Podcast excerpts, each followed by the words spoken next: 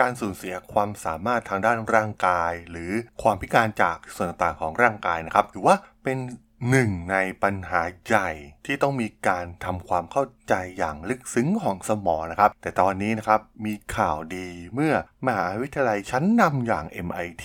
กำลังจัดตั้งศูนย์วิจัยที่มีชื่อว่าลิซ่าอย่าง Center of Bionic นะครับ ที่กำลังผลักดันการพัฒนาและปรับใช้เทคโนโลยี พื่อสื่อสารโดยตรงกับระบบประสาทเพื่อลดความพิการในวงกว้าง นักวิทยาศาสตร์ แพทย์ และวิศวกรของศูนย์เนี่ยจะทำงานร่วมกันเพื่อสร้างทดสอบ และเผยแพร่เทคโนโลยีไบโอนิกที่ผสมผสานระหว่างร่างกายและจิตใจมนุษย์ แล้วเรื่องราวของศูนย์วิจัยใหม่แห่งนี้จะเป็นอย่างไรนะครับ ไปรับฟังกันได้เลยครับผม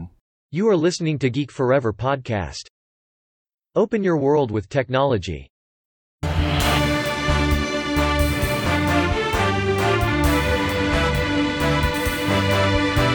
This is Geek Daily. สวัสดีครับ ผมดนทราดนจากดนบล็อกนะครับ และนี่คือรายการ Geek Daily นะครับ รายการที่จะมาอัปเดตข่าวสารวงการธุรกิจเทคโนโลยีและวิทยาศาสตร์ใหม่ ๆ ที่น่าสนใจนะครับ วันนี้มาว่ากันถึงประเด็นหนึ่งที่ผมก็ค่อนข้างสนใจนะครับ มีการเขียนบล็อกไปในหลาย ๆ โพสต์แล้วนะครับสำหรับเรื่องราวของการเชื่อมต่อสมองเข้ากับคอมพิวเตอร์ ตอนนี้ต้องบอกว่ามี ข้อมูลที่น่าสนใจนะครับที่มีการตั้งศูนย์วิจัยใหม่ที่มหาวิทยาลัยเทคโนโลยีชื่อดังอย่าง MIT เพื่อทำความเข้าใจอย่างลึกซึ้งกับเรื่องของสมองนะครับ แล้วก็ช่วยให้ช่วยเหลือเหล่าคนพิการต่างๆนะครับ ที่ต้องสูญเสียอวัยวะร่างกายทำให้ไม่สามารถใช้ชีวิตได้อย่างปกติ โดยศูนย์วิจัยแห่งนี้เนี่ยนักวิทยาศาสตร์และวิศวกรรวมถึงแพทย์เนี่ยก็จะใช้เทคโนโลยีอย่างไบโอเทคนะครับเพื่อสร้างเทคโนโลยีที่ปฏิวัติวงการฟื้นฟูการทำงานของร่างกายที่ได้รับผลกระทบจากอาการบาดเจ็บต่างๆไม่ว่าจะเป็นเรื่องอายุไขหรือโรคภัยไข้เจ็บต่างๆนะครับเทคโนโลยีอย่างแขนขาเทียม ไปจนถึง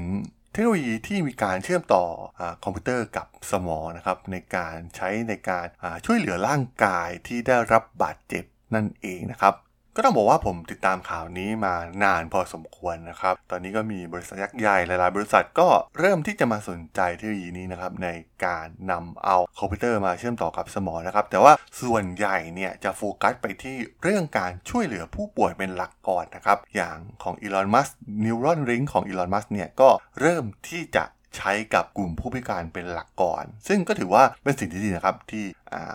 เหล่าเศรษฐีเหล่ามหาวิทยาลัยชั้นนำตัวอย่างในข่าวนี้ก็คือ MIT เนี่ยก็เริ่มมาโฟกัสในเรื่องนี้ ซึ่งแน่นอนนะครับว่าการรวมเอานักวิทยาศาสตร์แพทย์ และวิศวกรเนี่ยมันไม่ใช่เรื่องง่ายนะครับ เพราะว่ามันต้องใช้เงินทุนที่สูงมาก ซึ่งศูนย์ใหม่ตัวนี้นะครับได้รับเงินทุนมูลค่า 24 ล้านดอลลาร์จากลิซ่าหยางนะครับที่เป็นอดีตวาณิชธนกิจ ที่เธอเนี่ยจะสนับสนุนบุคคลที่มีความบกพร่องทางการมองเห็นนะครับ ซึ่งเธอก็ได้อมอบอทุนให้ที่ MIT ก่อนหน้านี้ในการสร้างหลายโครงการวิจัยมาแล้วนะครับ แต่ว่าโครงการนี้เนี่ยเป็นจุดเปลี่ยนครั้งสำคัญนะครับ เพราะว่ามันเป็นการรวมเอานักวิทยาศาสตร์ วิศวกร นักออกแบบแพทย์ที่มีความสามารถสูง ที่มีอยู่ในมหาวิทยาลัย MIT นะครับ ซึ่งการทำงานร่วมกันเนี่ย มันจะเห็นผลที่ทรงพลังมากๆนะครับ และเกิดผลกระทบวงกว้างต่อมนุษย์เรานะครับ ถือว่าเป็นข่าวที่น่าสนใจมากๆนะครับ ซึ่งสื่อไม่ค่อยรายงานนะครับข่าวนี้ แต่ว่าค่อนข้างจะเป็นจุดเปลี่ยนครั้งสำคัญเลยก็ว่าได้นะครับ เรานักวิจัย นักวิทยาศาสตร์ แพทย์ ยอดอัจฉริยะมากมายที่มารวมตัวกันเพื่อเป้าหมายนี้นะครับช่วยเหลือคนพิการ ถือว่าเป็นเป้าหมายที่สำคัญอย่างยิ่งของลิซ่าอย่างเองนะครับที่ต้องการเห็นเทคโนโลยีนี้เกิดขึ้น แน่นอนครับว่ามันต้องใช้เงินทุนสูง แล้วก็มันไม่ใช่เป็นเรื่องง่ายนะครับเพราะว่าการที่จะเรียนรู้ในเรื่องคำสั่งของสมอง รวมถึงการเคลื่อนไหวต่างๆ ของมนุษย์ ในการพัฒนาแขนขาเทียม ให้สามารถเคลื่อนไหวตามคำสั่งของสมอง หรืออุปกรณ์ที่เกี่ยวกับการมองเห็นได้นะครับ ซึ่ง นักพัฒนาเหล่านี้เนี่ยต้องมีการผสมผสานความรู้ในหลากหลายสาขานะครับ ตั้งแต่วิทยาการหุ่นยนต์และปัญญาประดิษฐ์ไปจนถึงการผ่าตัด ชีวกลศาสตร์ และการออกแบบนะครับ โดยลิซ่าอย่าง Center of Bionic แห่งนี้จะเป็นศูนย์วิจัยที่วิจัยค่อนข้างลึกนะครับ แล้วก็จะมีการรวบรวมผู้เชี่ยวชาญจาก สาขาต่างๆ ของมหาวิทยาลัย MIT 3 แห่งได้แก่ คณะวิทยาศาสตร์ คณะวิศวกรรมศาสตร์ คณะสถาปัตยกรรม และการวางแผน รวมถึงหน่วยงานด้านคลินิกและศัลยกรรมที่ Harvard Medical School นะครับซึ่งทางโครงการนี้เนี่ยก็จะทำให้ความก้าวหน้าของการวิจัยเนี่ยได้รับการทดสอบอย่างรวดเร็ว และเข้าถึงผู้คนที่ต้องการความช่วยเหลือนะครับ รวมถึงช่วยเหลือผู้คนในชุมชนได้โอกาสต่างๆ ได้ โดยศูนย์วิจัยแห่งนี้นะครับจะนำโดยศาสตราจารย์ฮิวจ์ เฮอร์นะครับที่เป็นศาสตราจารย์ด้านสื่อศิลปะ และวิทยาศาสตร์ที่ Media Lab ของ MIT รวมถึงเอ็ดบอยเดนและอีวาธานนะครับศาสตราจารย์ด้านประสาทเทคโนโลยีที่ MIT รวมถึงผู้เชี่ยวชาญที่เป็นศาสตราจารย์ด้านวิศวกรรมชีวภาพ สมองและวิทยาศาสตร์ นักวิจัยจากสถาบันแมคโกเวนของ MIT รวมถึงแพทย์จากสถาบันการแพทย์ Howard Hughes นะครับ โดยศาสตราจารย์เฮอร์เนี่ยเป็นผู้บุกเบิกในการพัฒนาแขนขา bionic เพื่อพัฒนาความคล่องตัวของผู้พิการทางร่างกาย ส่วนศาสตราจารย์บอยเดนเนี่ยเป็นผู้สร้างเครื่องมือในการวิเคราะห์ และควบคุมสมองที่มีชื่อเสียงเป็นอย่างมากนะครับ และมีบทบาทสำคัญในการรวมเอาเทคโนโลยี bionic เข้ากับระบบประสาท โดยทางศาสตราจารย์บอยเดนเนี่ยได้กล่าวว่าความเข้าใจอย่างลึกซึ้งเกี่ยวกับระบบชีวภาพที่ซับซ้อน ประกอบกับความก้าวหน้าอย่างรวดเร็วของ interface ระหว่างมนุษย์กับเครื่องจักร ซึ่งหมายความว่าในไม่ช้าเนี่ยเราจะมีความสามารถในการหลอมรวมเอาเทคโนโลยีทั้งหมดนะครับมาช่วยเหลือคนพิการ